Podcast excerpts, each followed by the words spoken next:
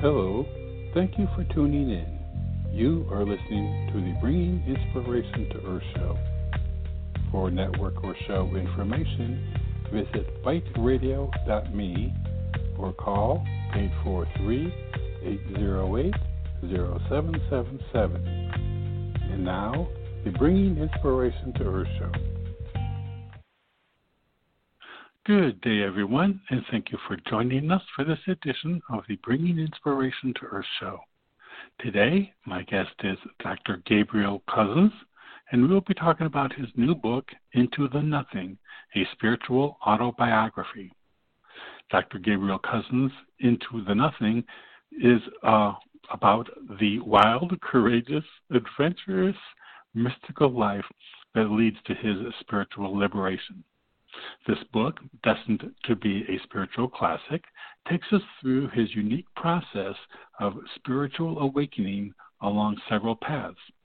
The yogic path of life, including seven years immersed in a globally traveling ashram, the Torah, more specifically, the Kabbalistic and Essene teachings that are the most mystical aspect of Judaism, and the Native American tradition, where he braved the extreme spiritual trials of initiation to become a Native American sun dancer, eagle dancer, and spirit dancer. All of these aided him in his quest into the nothing, where he experienced his consciousness beyond the perceived restriction of mind and body and the state where true freedom lies. Today, the 77 year old renowned holistic physician, mystical, a spiritual mystic, rabbi, yogi, psychiatrist, family therapist, vital at any age advocate, humanitarian and peace ambassador, walk the planet in a state of uh, eternal presence, see, seeing the emanating light from all things, and yet living in the very real world where his good works and spiritual guidance change lives daily.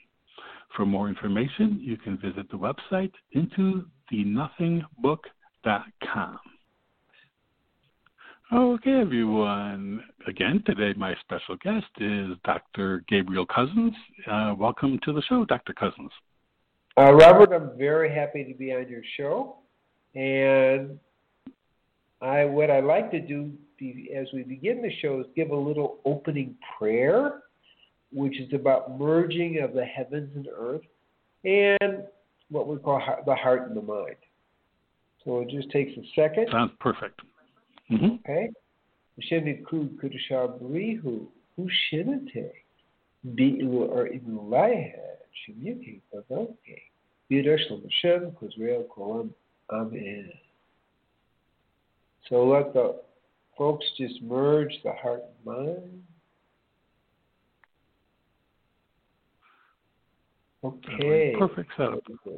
Okay, good. So we're ready All right, to start. We're all set. Yep, got that connection going. So um, I usually like to start the show by having the guests give a little bit of a background um, about their journey, just so that the, the listeners will have a kind of a frame of reference. So, would you mind sharing a little bit about your spiritual path? Sure, sure. And it, I, the I lay it out in my spiritual autobiography, which people are welcome to read, of course, Into the Nothing. Um, it starts when I'm uh, less than one years old. How does it start then? I had TB. That's in 1943. It was a death sentence. And so I'm introduced into the whole energy of death at the beginning of my life. I'm born into death. That is a pretty dramatic way to begin your life. Okay? and and mm-hmm. for the next 33 years, uh, I was asking the question, what is the mystery of death? And when I'm asking that question, I'm not talking about an intellectual response. I'm talking about to really get it, to really get it. Uh, in that process, uh, when I was 16, my older brother was killed in a car accident. He and I were very, very close. My father, five years later, died, and my mother, uh, 12 years after that. So I have I had this question get bigger and bigger, and I'm just going to start back a little bit. So after my brother died, I began meditating. Actually, even before that, when I was four years old, I knew I wanted to be a doctor, and no one in my family had any medical background whatsoever.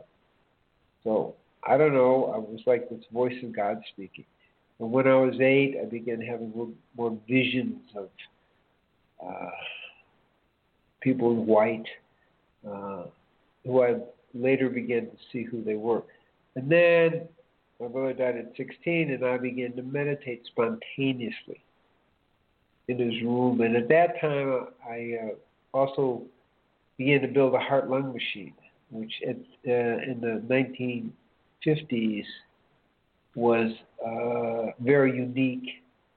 They hadn't really begun so much in hospitals, but I was uh, kind of a little uh, focused, being a doctor, interested in being a doctor, and I built a heart lung machine that actually won the state science fair. Okay. Hmm. Okay. Then I, at the same time, this is really important. I really love playing football. Now we can say, hey, what, you, what does that have to do with spiritual life?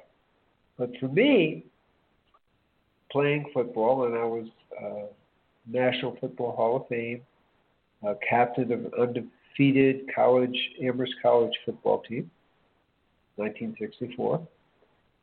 I I found myself going beyond my limitations, and in that, beyond even the zone, kind of into almost uh, disappearing as a separate ego. I began to have a tremendous amount of ecstatic experiences as I went beyond myself. And, that was really my introduction to spiritual life, was going beyond myself. And then meditation took me being further beyond myself. That's kind of as it evolved until I was 33 when I met Swami Muktananda,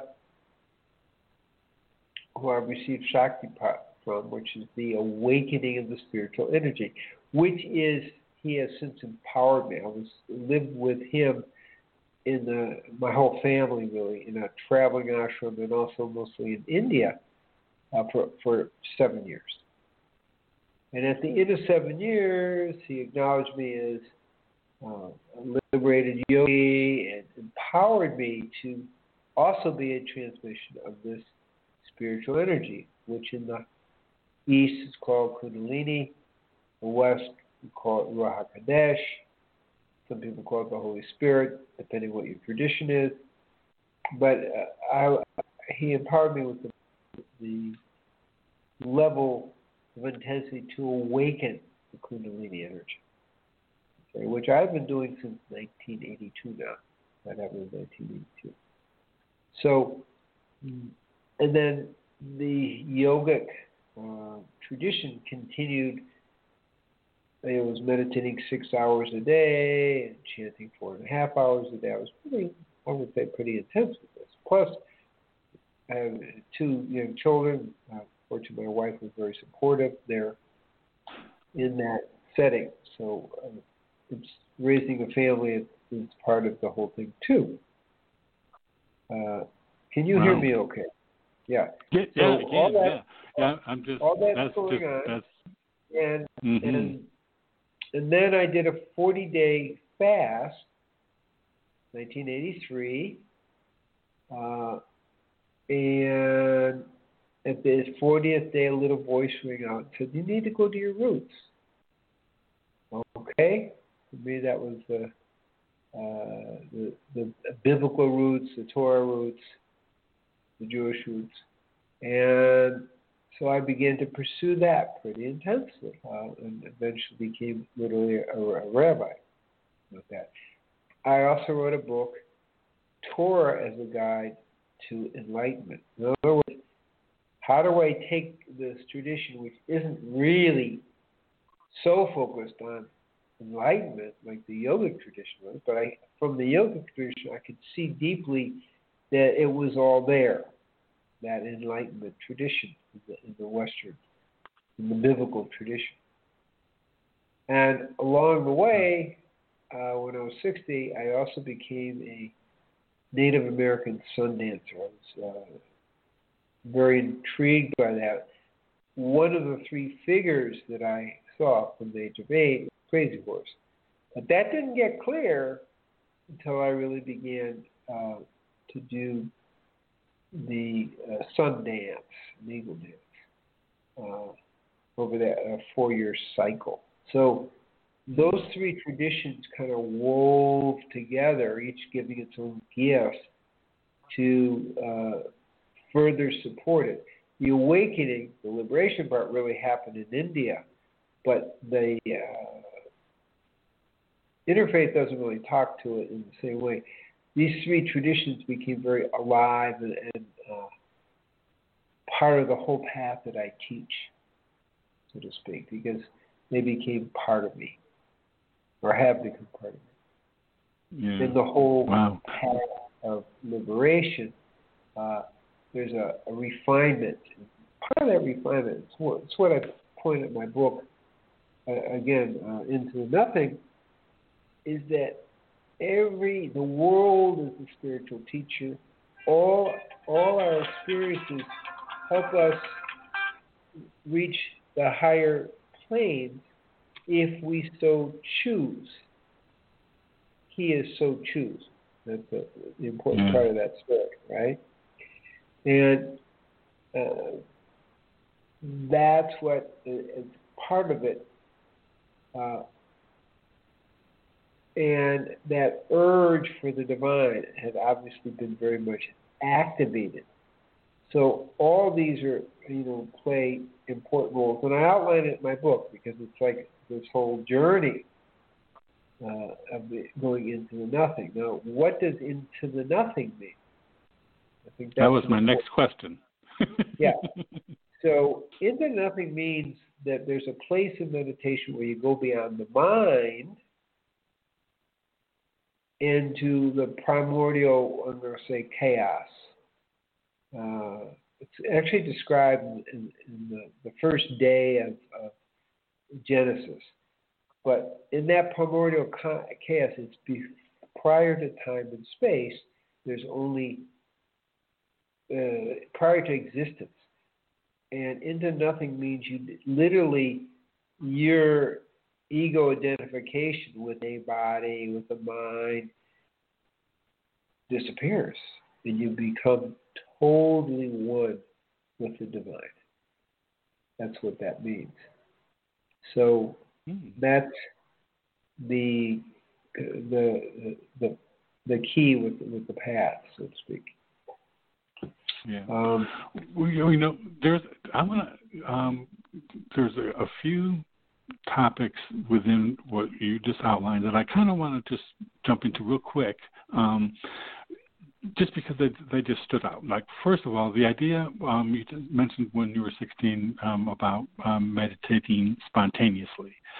Now, a lot of people really try hard, you know, to to meditate. So the idea of meditating spontaneously is probably something that you know a lot of people haven't heard of. So can you tell us exactly what that was, what that felt like, what it was like, what was the experience? Sure. Interesting. No one has no one has ever asked that question. So, uh, my older brother, as I mentioned, had died, and I was building this heart lung machine in his room, a little bit as a way of connecting, and I would uh, just stop at certain times and just go into in the meditation, you know, for long periods of time. I would just sit and go into the silence. And so that's the hmm. spontaneous part. I didn't I say, oh, I'm going to meditate. I didn't even know what that word was. Think the 1950s. Mm-hmm. Do we really? I mean, whoever heard of that? So, uh, real. I mean, obviously, it's been going on for thousands of years, but in, in my world, in the suburbs of Chicago, uh, outside Chicago, that wasn't what people mm-hmm. did. Okay. So, no. Uh, but the energy, I would feel the energy, and I would just go into His presence and, and, and feel the oneness, and that was the silence beyond the mind. So, okay. and that was well, that's, regular. well, that's good to know. Yeah, you know, it's good to know because you know I think maybe people may have had that experience but didn't know how to frame it. You know what I mean, or, or recognize it. Totally, and, I totally uh, it. I didn't either Yeah. at that time. That was just what's happening. Yeah. I'm gonna, I look back on it mhm. because I didn't know the word meditation really. I, was, I look back and tell oh, that's probably what I was doing. My mind was completely quiet. I'm just sitting there, feeling the presence. Yeah. Yeah. Yeah, the um you know, it's one of these things that you know, these things have been going on and they continue to go on and it's just you know, every now and then we'll have an awareness, you know, or you know, an awareness of, of what that is and that that kind of shifts from that point. Now, you indicated also that um, part um, of that journey was the traveling ashram. Never heard of a traveling ashram. Um, Either did I. Go ahead. I was going to say, you know, I mean, what is it? Is it? I mean, can you tell us tell us a little bit about you know what that experience was like? So, so around Muktananda, there was, depending in different times, two to ten thousand people would. So we were we were. I met him in Oakland, California. There's an ashram there, and I was. Then we moved down to be there, and they went to uh, you know, Los Angeles. We were there for a year, you know. So and everybody went. Okay, and then he has a Mina ashram in South State New York, and again, you know, everybody went there and found their places. And then we went to India, where his main ashram was in Ganeshpuri, and you know, we lived in the ashram there. So it was this collective of people, you know, between two and ten thousand people, depending, you know, on the situation. Wow. Who were, who were li- literally wherever we went, we set camp, we in meditations, and he, you know, kind of ran the show. Does that make sense? Yeah. Oh, yeah. So literally, we something were I hadn't heard there. of. Mean, Yeah. there were other, yeah. Mhm. So wherever he would go, we would go, and he'd set up the programs, and it was just a continual thing. It'd be a few months in each place. I Wow. think, and a year in Well, India. It was a year off and on in India. Wow, that that's fascinating. Anyway, I hadn't heard it, and and, and I just, you Yeah, know, I'm no, sure a lot of the audience hadn't heard of such a thing. Uh, Right, and along with that, actually, what made it possible is we got a lot of support for our family. My kids were five years old and eight years old. Not only did they participate in meditation, and because he he felt as I do that children are totally capable of meditating, you know, at five years old. Okay, so they were Mm. expected to be part of really the schedule, but they had their own school, they had their own friends, and everybody kind of kept going. The school would go with us. The the teachers were uh, were involved as well. So it was a lot of families who would travel with us, and they would set up the school, and we do. So it kind of went like that. Wow, very very interesting. So, yeah, I just wanted to to get a better understanding of that. So, um, one of the things um, it mentions about your your um, into the nothing, a spiritual autobiography, is it that this particular journey has led to your spiritual liberation. Can you tell us what what is meant by spiritual liberation? Yeah, now that's a big topic. Those are good questions. So, the, the liberation process, the, the very first step, because liberation isn't an end point, it's a beginning point. So think that way, and it makes it a little makes more sense. So after the seven years with Muktananda, uh, up to a few days before he left his body, which we didn't know was going to happen, just uh, intensely involved with meditation, and I, I have had a second uh, guru who who was actually the first person acknowledged by uh, Muktananda as liberated in 1969. Swami Prakashananda. And I, since there was thousands of people, I didn't have a lot of, didn't try to take a lot of personal time with Nityananda, but I was close to Swami Prakashananda. And I'm explaining what's going on in the shifts in my consciousness, uh, which I'll get to in just a second. And then he said, "Well, you know, you're actually liberated." So what does that mean? Hmm. Okay, so it's not that the ego is totally gone, because that's not really the truth. Particularly that liberation is is a, is a spectrum. First, we have self-realization. You know, you, the truth of who you are is uh, not the body, not the mind, not the personality, but the light of God within yourself. Self realization. So you realize the self. So, so you're no longer identified with any outer forms or mm-hmm. any ideas of who you are. So if you're not identified with any ideas or any form like your body, uh, you become free. Your mind is empty and you become free of all the thought forms that we're programmed with you know, from day one, actually before day one, in our womb, we're, we're picking up our mother's thought forms as well. That's been validated, and you know, researchers have discovered that. Mm-hmm. So, but that's not liberation. that's a quality of liberation. Another quality of liberation is when accesses that what I'm going to call non-causal joy, non-causal peace, non-causal love, non-causal oneness, non-causal harmony, non-causal compassion. They are the natural qualities of who we are.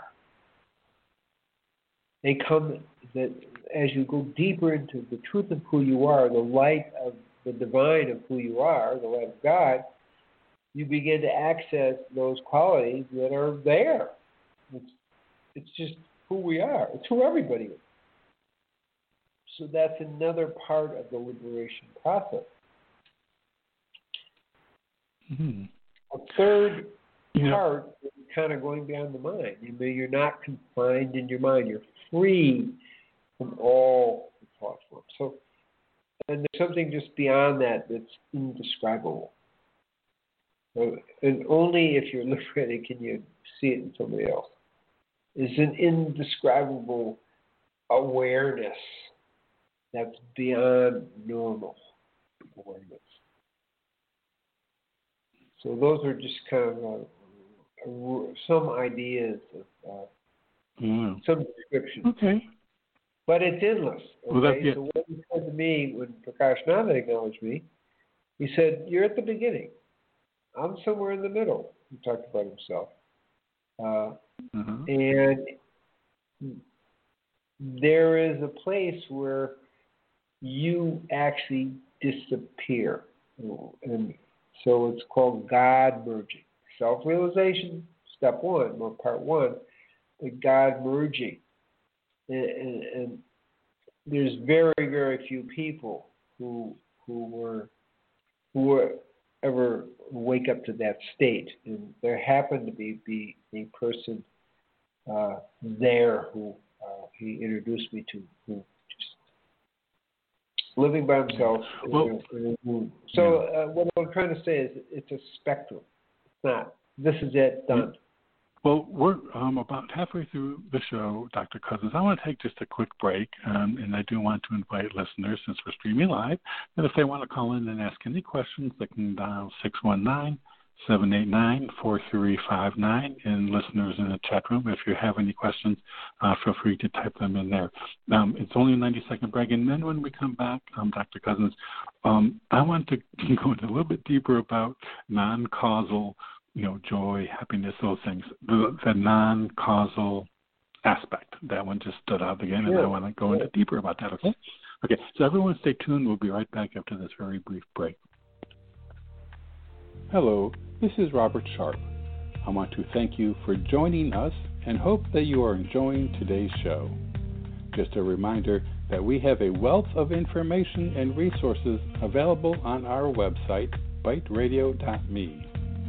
There is a calendar of upcoming shows along with an archive link that will give you access to more than 1,400 shows we have had over the past nine years.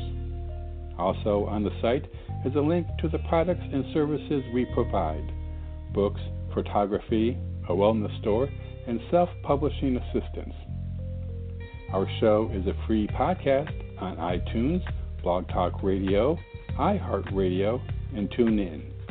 And you can subscribe for free on any of those platforms by using the links on our website homepage.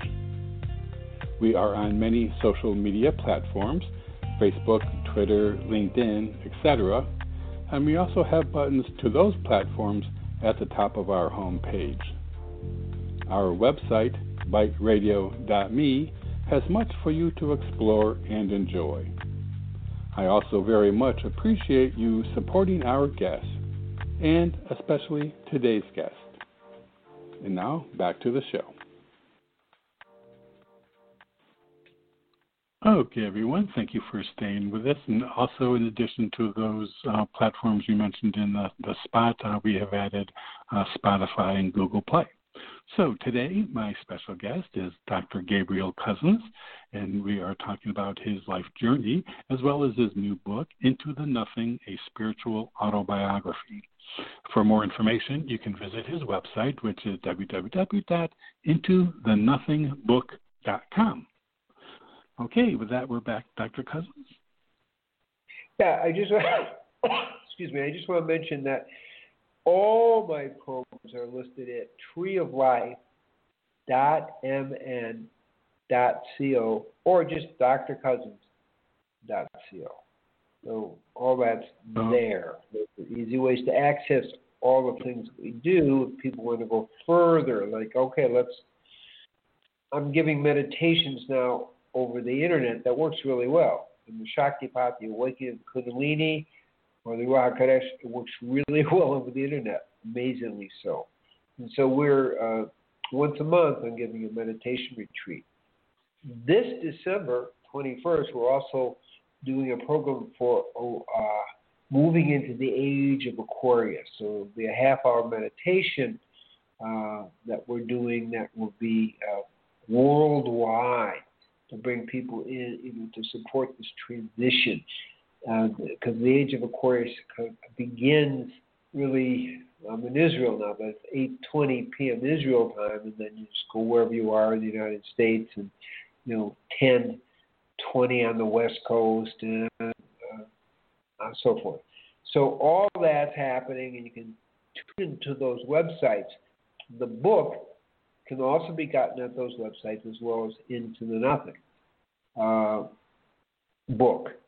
So those are the, the websites uh, and ways to contact and reach me. We'll mention again at the end if you want to continue and go deeper because we, we have programs. Right. Have spiritual fasting retreat. I have a special thing called the yoga, the mind or yana yoga that, that helps you clear the negative, really even positive thought forms in the mind to create that quiet mind. Uh, so as well as the meditation retreats I do on a monthly basis. Again, coming up. Yeah, absolutely. Starting the 18th of December, meditation. Okay. Great. Lots, lots to do. okay. Yeah, yeah. We'll I will have you close with that too. Just uh, again for people yeah. to to be able to check it. Um, so the the one before the break I mentioned, you know, you mentioned the word or the phrase non-causal, like joy or happiness, and and it it just struck me, and I understand what you're saying is that it just that is our natural. That's a natural state. That's kind of what we are at. nothing, um, but you know, um, I, one of the things is is that I don't think I, um, quite often we look at causes for joy or happiness. I mean, it's it's kind of been, it seems, relegated to responding to something with that emotion rather than have it be in a state of being. So can you talk a little bit about that? I mean, there's just yeah, the idea of non-causal just kind of stuck out. Yeah, mm-hmm. I'm going to say all your questions are really great. You're just right on the mark. Oh, thank so you. Thank you. Thank you. Thank you. Appreciate that. So, you're welcome. So, part of the liberation state, but not exclusive to that, is as we begin to experience the inner self, we begin to experience non causal, meaning no outer cause, this infinite joy, this infinite love, this infinite peace. Nothing outside is doing that. And that is what's meant by non causal. It's just who we are when we begin to access it. It's just what happens. Now, let's say you're in a relationship, and often we think the other person is the cause of love. Well, when you begin to access the non causal love of who you are, one understands that the other person is activating your awareness of that and they're adding to it. They're not the cause of the love that you're experiencing. And that's, I do a lot of work uh, as a family therapist in addition to being a psychiatrist, is that's a key thing. So when you are accessing that non-causal love with, with, within yourself and the other person is doing it, just amplifies the love to a whole other level. But it, you know, it comes from you. You know, you don't get codependent on the other person as the mm-hmm. source of your love. That's a, a kind of more of a classic example because all this is within us. It's our natural state of beingness. And that's part of yeah a big part of what happens in the whole liberation process. I'm going to use the word process. Not, it doesn't just happen and that's the end. Uh, what uh, I'm going to add one more teaching to that is that over time we begin to understand that we are multidimensional beings. And so one becomes liberated on the, on the physical plane, the emotional plane, the mental plane, I'm going to say astral plane, subtle body planes, spiritual planes. So there are multiple levels on which we wake up on. And so knowing you're a multidimensional being it's a little bit more of also a shamanic uh, understanding because you become the walker between the different worlds of your life. Uh, most people think we're just this physical body, but no, we have the subtle body level, spiritual body levels. So all that begins to open up as well as part of the process. And they're all connected because more deep to all that is the experience of the self that radiates all these other ongoing experiences. And that's part of the uh, enlightenment internal experience. Hmm. Yeah, the the number of worlds that you, you just talked about and, in kind of navigating or living in, you know, it's all simultaneous, correct? And yeah, yeah. so, yeah. Go ahead. It's all simultaneous. No. Well, I was going to say, you know, that it, that it, to me, I mean, how um, how does for for you? I mean, you've got all of these, you know, dimensions. So how do you, um, uh, I wouldn't say, determine? Do they just come into to play when needed? You know, or, or you know, are those different worlds that you seek out? Um, you know, I, I just think that it's you know the idea of being multidimensional. I can understand. You know, we have all of these. You know, and people can look at them as different roles in life, maybe. You know, to kind of give an idea. Um, on a you know just a micro level, but how uh, how does one navigate? Again, interesting um, multiple dimensions. So here we are talking. So I need to be in the mental, right? I have to be in my body to do this, right? I have to, mm-hmm. you know, be in my emotional body and also the mental body. So I can track my consciousness down into those areas because that's the appropriate thing to do. Okay, but on my okay. own, I may just be in a. I'm going to say again, meditating or into the nothing means that you really disappear as a separate entity into the primordial nothing. That's the key of the book, and that's took me a long time to figure out what was going on. But that's a natural state.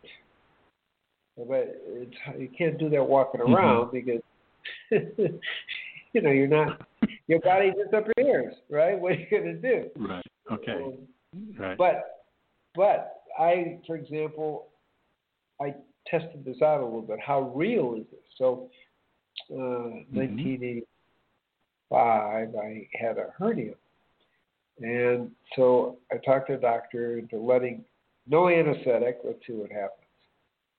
Very freaky for doctors. you're in the hospital. Very freaky. I, I was only in right. the and I just went into this other dimension, what we call pratyahara, and I didn't feel a thing. Done. The whole operation goes on. You're cutting me open. You're doing this. You know, I don't. I'm not feeling anything because I was in a place beyond where the senses exist. Hmm. So wow. we can choose to go into a particular zone, so to speak, a particular level. So we have mm-hmm. choices with that. Uh, and so you kind of also choose. You see, you asked at two levels, right? So obviously, I chose to do that, you know, with meditation, going into this level called pratyahara, you know, the system. But on the other hand, you're walking around, you're going to drive a car, you better be in your physical body.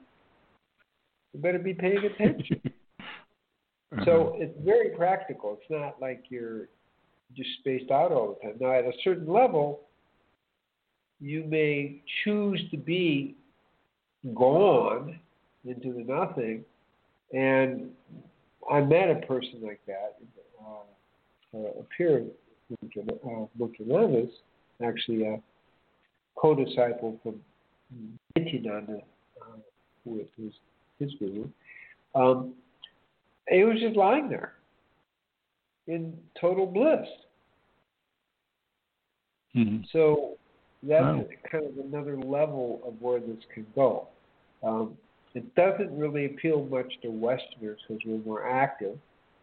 I know for myself, I can go into those places. When at the 40-day fast, I was in that way for the last three days of the fast. I was without food, without water, and just in a constant space of bliss to the point I couldn't really even move. And then uh, wow. God said, "Look, you can come back here any time, but it is not time to leave your body. It's not time to do this. Your your, your mission is to be in the world, awakening as many people as possible.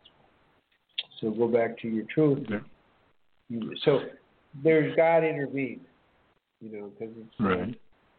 very blissful to be there put it that way. I bet, I bet it's it's nice to have nice to have that guidance um, for sure. Now you, you mentioned just briefly something about the fasting um, aspect, and and that was kind of going to lead right into my my next question, which is perfect. Um, and it was, um, you know, you, you talk about um, the role of diet, um, and you know what you know what one eats can become help one become a superconductor of the divine. So we're all eating every I mean unless we're fasting, but I mean generally speaking we're we're all eating. So can you give us maybe uh, your perspective of of just um, the importance of and you know what what kind of advice would you give regarding the importance of nutrition okay. to I get it. liberation? So mm-hmm. let me start with how how I got interested in this. So 1975, I received Shaktipat, the awakening Kundalini, which again, I say, I've been empowered to do. It is accessible to people. People want to just go to my website. They can connect the access points of how to tune in. So I go into the nothing, first real time of doing that.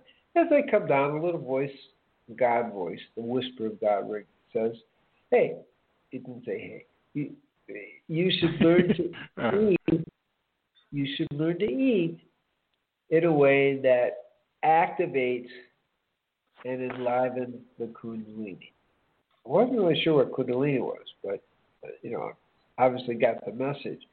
And that began my interest. Like, how do you eat in a way that supports the spiritual process? So that's 1975. And so in 1986, I wrote my first book, which is the the um, spiritual nutrition of the rainbow diet. Okay, so what was the, the purpose? Well, you already quoted the first statement, is how do we eat in a way that helps us become superconductors of, of the divine. So that was my assignment. It's not like I chose to do that. That was my assignment. Now, one of the key things that I'm sharing, and I share in my book, Into the Nothing, is when God gives you an assignment, pay attention. Go on, uh-huh. pay attention. Yeah. So really. uh, I began to explore, and I had thousands of people I was working with. What was the best diet? So what I saw was a plant-based or what we call vegan diet. Uh, I, I won't go into a whole rap about it, but basically we have, and, and I was given, as I described in the book, Into Nothing, a total picture of the subtle anatomy. We have 72,000 nadis, which are subtle energy channels through which the Kundalini flows. Three main ones, Ida, Pingala, and Sushumna. Central one is Sushumna. Now, you can read that in the book, but I was given it because I didn't want to read books. I was too busy mm-hmm. meditating. Okay? And what was given to me is the uh, flow of the Kundalini is blocked by the energy of death. It's blocked by meat, fish, chicken, and dairy, which is those contain the energy of death in, in them. And so don't eat that because you don't want to do anything to block the, the flow of the Kundalini. In these central channels called the nadis, but it's specific to Sushumna, the central channel. So I began to evolve a diet that best facilitated the flow of the spiritual energy, which we call Kundalini. That's actually what I did.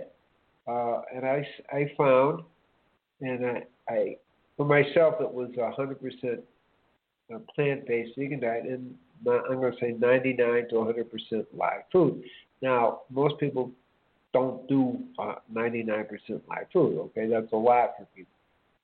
But a lot of people can do 80%.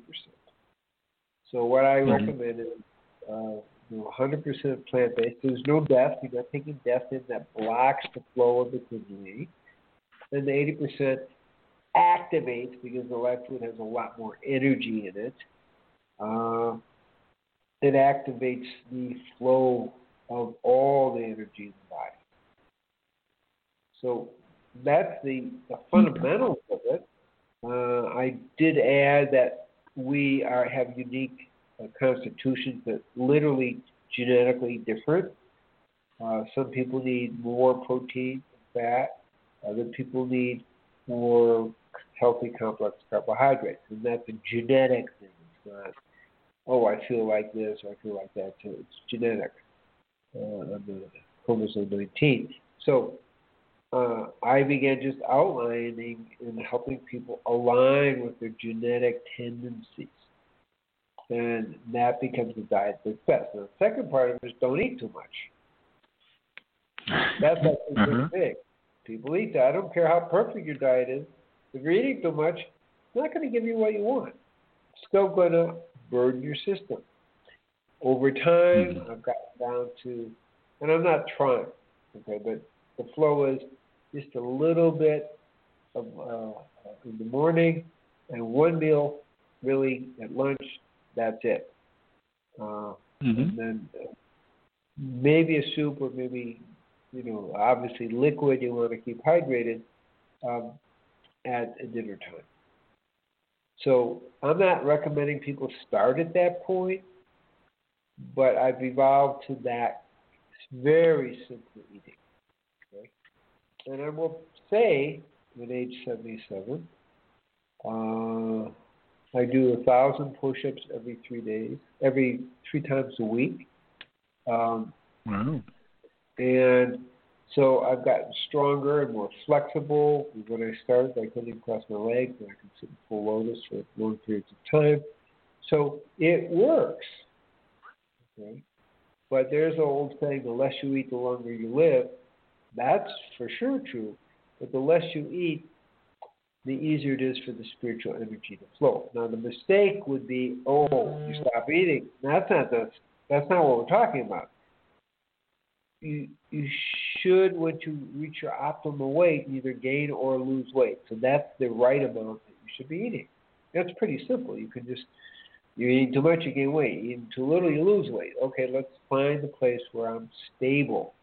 So that's what I recommend to people get you away from things like anorexia and things like that. So no, it just you want your optimal weight and you want to be stable at your optimal weight. So that's how I do that. And of course become a superconductor of the flow of the Kundalini or what we call Ruach HaKodesh or spiritual energy.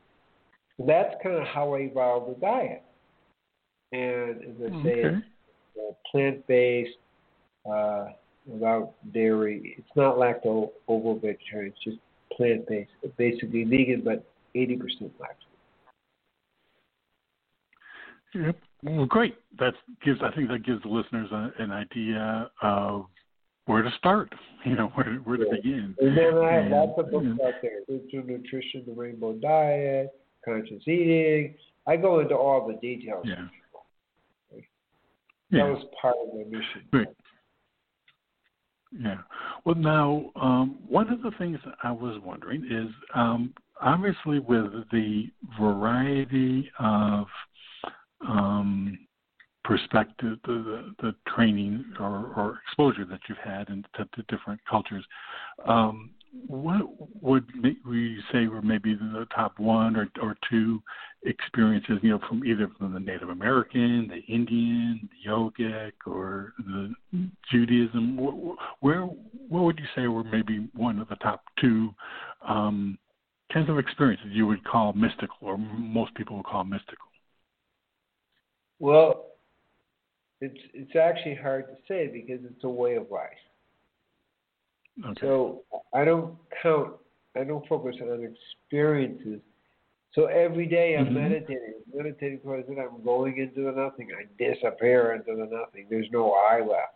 That's on a daily basis. I am doing exercises and I'm kind of in this blissed out state. That's just what's going on. So it, I, I call it kind of a way of life that supports mm-hmm. being in that uh, inner ecstasy in a regular way. And that's so initially, like in 1975, going beyond the mind, dissolving into the to the bliss of the divine, and, and literally into the nothing, even beyond that. That was a the first time I've experienced that. That was pretty primal. Okay, but mm-hmm. then as you do it, it just starts to happen every day. So okay. it's like it's not a experience. It's like a state of being mm-hmm. that begins to happen for you. If that makes sense. And no, yeah, it does. What, it does. Yeah, and in my book, I, I talk about you know book into nothing is a I call it the holistic way of liberation, and I include the different aspects that support the way of liberation that keeps you in that, that supports you being in that inner aware, awareness. I, I call them the six foundations, sevenfold peace. So I'm looking at every layer. So we have the diet. Then you know, I love to do sacred dance. I just love the dance. You know, I'm kind of my style is more wild, but okay. I like to do it. I like to meditate. I like well, I, I do the yoga every day. I do the breathing. I do service and charity. We have uh, 40, uh, we're in 42 different, uh, 26 different countries with over 100 programs, mostly around uh, organic, veganic nutrition and diabetes prevention, which is an area that I have some expertise in, all over the world, Latin Africa, Mexico, different places, and uh, with Native Americans here. Okay, that's service and charity. That's mm-hmm. part of it because you're connecting your heart with other people. You're not just hiding out in a cave. Then, uh, as much meditation as possible, and prayer, uh, repeating the name of God, and then working as I did with the spiritual teacher, and now as a spiritual teacher, people do with me. It's just kind of a cycle of things. And then as much meditation as possible. I recommend at least an hour a day. Uh, two hours a day is really, really good, uh, kind of sunrise, sunset times. And then as much Shaktipat as possible. That's actually important. And, uh, in, in the Western, we call it Haniha, okay, uh, in the more biblical tradition. So that's a whole way of life that everything is feeding into the other, all of which helps you go beyond the mind. Now, I mentioned sevenfold peace, which covers peace with the body, which we just said, peace with the mind, peace with the family, sacred relationships, is a path to the divine. When I marry people as a rabbi, I say, remember, this is this isn't just about kids. This is this is about choosing a path that can help you become uh, liberated if you if you have that viewpoint of what you're doing in the relationship. So it's a sacred relationship. There's a commitment to be working with each other in the way that elevates you to liberation. So okay, right. and then we have yeah. relationship with the community, relationship with all cultures. Native American, that means the living earth, the plant people, the animal people, the human people, and then sacred ecology, and then peace with God. So we, I call it very multidimensional. And when you're working on all those levels, you're awakening on all those levels. Mm-hmm. So the model I give, which is from my own experience, not because I learned it from somebody, because it's not really out there, is a holistic way of liberation. So I'm talking about one with the living planet. I'm, not talking about anything environmental. The, it's a oneness in which you, of course, will treat the environment well because it's part of your body. That's part of it. Yeah, exactly. So exactly. Well, we're, we're done. Bigger picture there. Yeah. Yeah, well, we're down to the end of the show here, uh, Dr. Cousens. So, but I do want to give um, you that uh, time to, again, mention the other websites and those upcoming events so that people can check it out. Before I do that, Robert, I want to acknowledge you for asking really great questions. And I want to Thank you. bless you to continue such good work of getting, you know, these teachings out to the world. So thank you. Thank you. Thank you. I appreciate that. Okay. I appreciate that. Good. Now, um, you know, particularly in this world today, it's a little complicated. How do we get out? So we've kind of moved everything to the internet at this moment. Uh, and I have found that we can awaken the Kundalini or Ruach HaKodesh, honey, over the internet. So I've designed, designed some programs. I have a monthly meditation retreat uh, over the internet, a Friday night, Saturday, Sunday. The next one is December, I think the 19th, 8, uh, 19th, 20, uh, sorry, 18th, 19th, and 21st, but monthly and we're meditating three times a day, and people get Shaktipat three times a day, and we have different discussions and lots of time for spiritual questions and answers because people need support. This is a difficult time yeah. in the world for people. So I make a lot of space for people to ask questions and uh, kind of work on the spiritual stuff. So that's one. The other one I do is spiritual fasting, which we are doing over the internet. And we go through in detail because fasting really helps you get more in touch with the light of God that you are.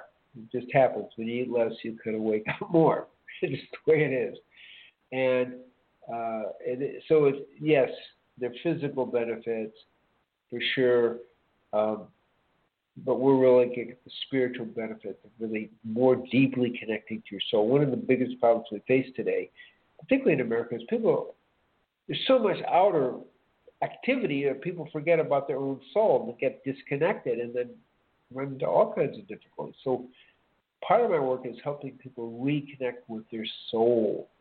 So the spiritual fast is a very powerful way. We do seven days a juice fast. Okay, with meditating really again three times a day, and lots of questions and answers. And the third is really what we call jnana yoga or yoga of the mind. It's learning. I, I teach a way to uh, dissolve the negative and actually the positive thoughts forms the mind. We want to have a mind that's empty of all thoughts, not just negative thoughts. So I, I teach people a variety of ways to uh, work on yourself to clear your mind. It's a three day course. So those are the three main courses I'm teaching over the internet at this point. Uh, Great. And then we'll see what happens after that. So that's what we're doing, and then obviously the book into people a, a pretty good feeling for the the whole wild uh, mystical trip of this spiritual path. I kind of see myself as this liberated wild mystic. I, I just enjoy. I just enjoy the play yeah, of life. There you go. We, we are all different styles and models, and I enjoy the play of life. So I'm dancing Yep. and enjoying it. Okay. So, and that journey has given you a lot of toys to play with. So that's for yeah. sure. And I want to emphasize the joy part. A lot of people think spiritual uh, life is, is, is severe and austere. The inner joy is what helps us connect to the divine. That's the key. So it's a big joyride to God. Think about it that way. uh, so if Right. we're living in a way that's not getting us in touch with the inner joy, we may, I, I, I think people should challenge themselves. Am I really on the right track here? Yep, very much. And joy is one of my favorite topics. My first book was called Joy Potential, where you'd least expect it. And it was all about where you can find joy in, in everyday life. So, well, Dr. Cousens, this has really been a great conversation. I really want to thank you for your time. I've, I've really enjoyed our conversation. Good. And if people want to access me, you know, it's it's treeoflife.mn, uh, .co, or drcousins.com.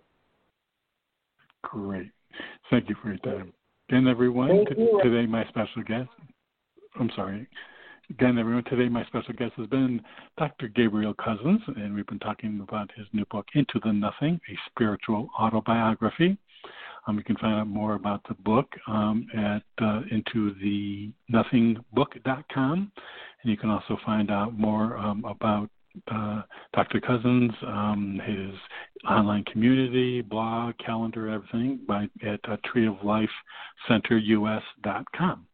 So, everyone, I want to thank you for joining us for this edition of the Bringing Inspiration to Earth show. And until we meet again, thank you for tuning in. You've been listening to the Bringing Inspiration to Earth show. Remember, our show is available as a free podcast from Blog Talk Radio, iTunes, TuneIn, and iHeartRadio. To follow our show, visit our homepage at biteradio.me and select the platform you use most. You can also find us on Facebook, Instagram, and Twitter at BITE Radio Me. Until we meet again, remember to be a bright light by bringing inspiration to your world and to the lives of those you touch.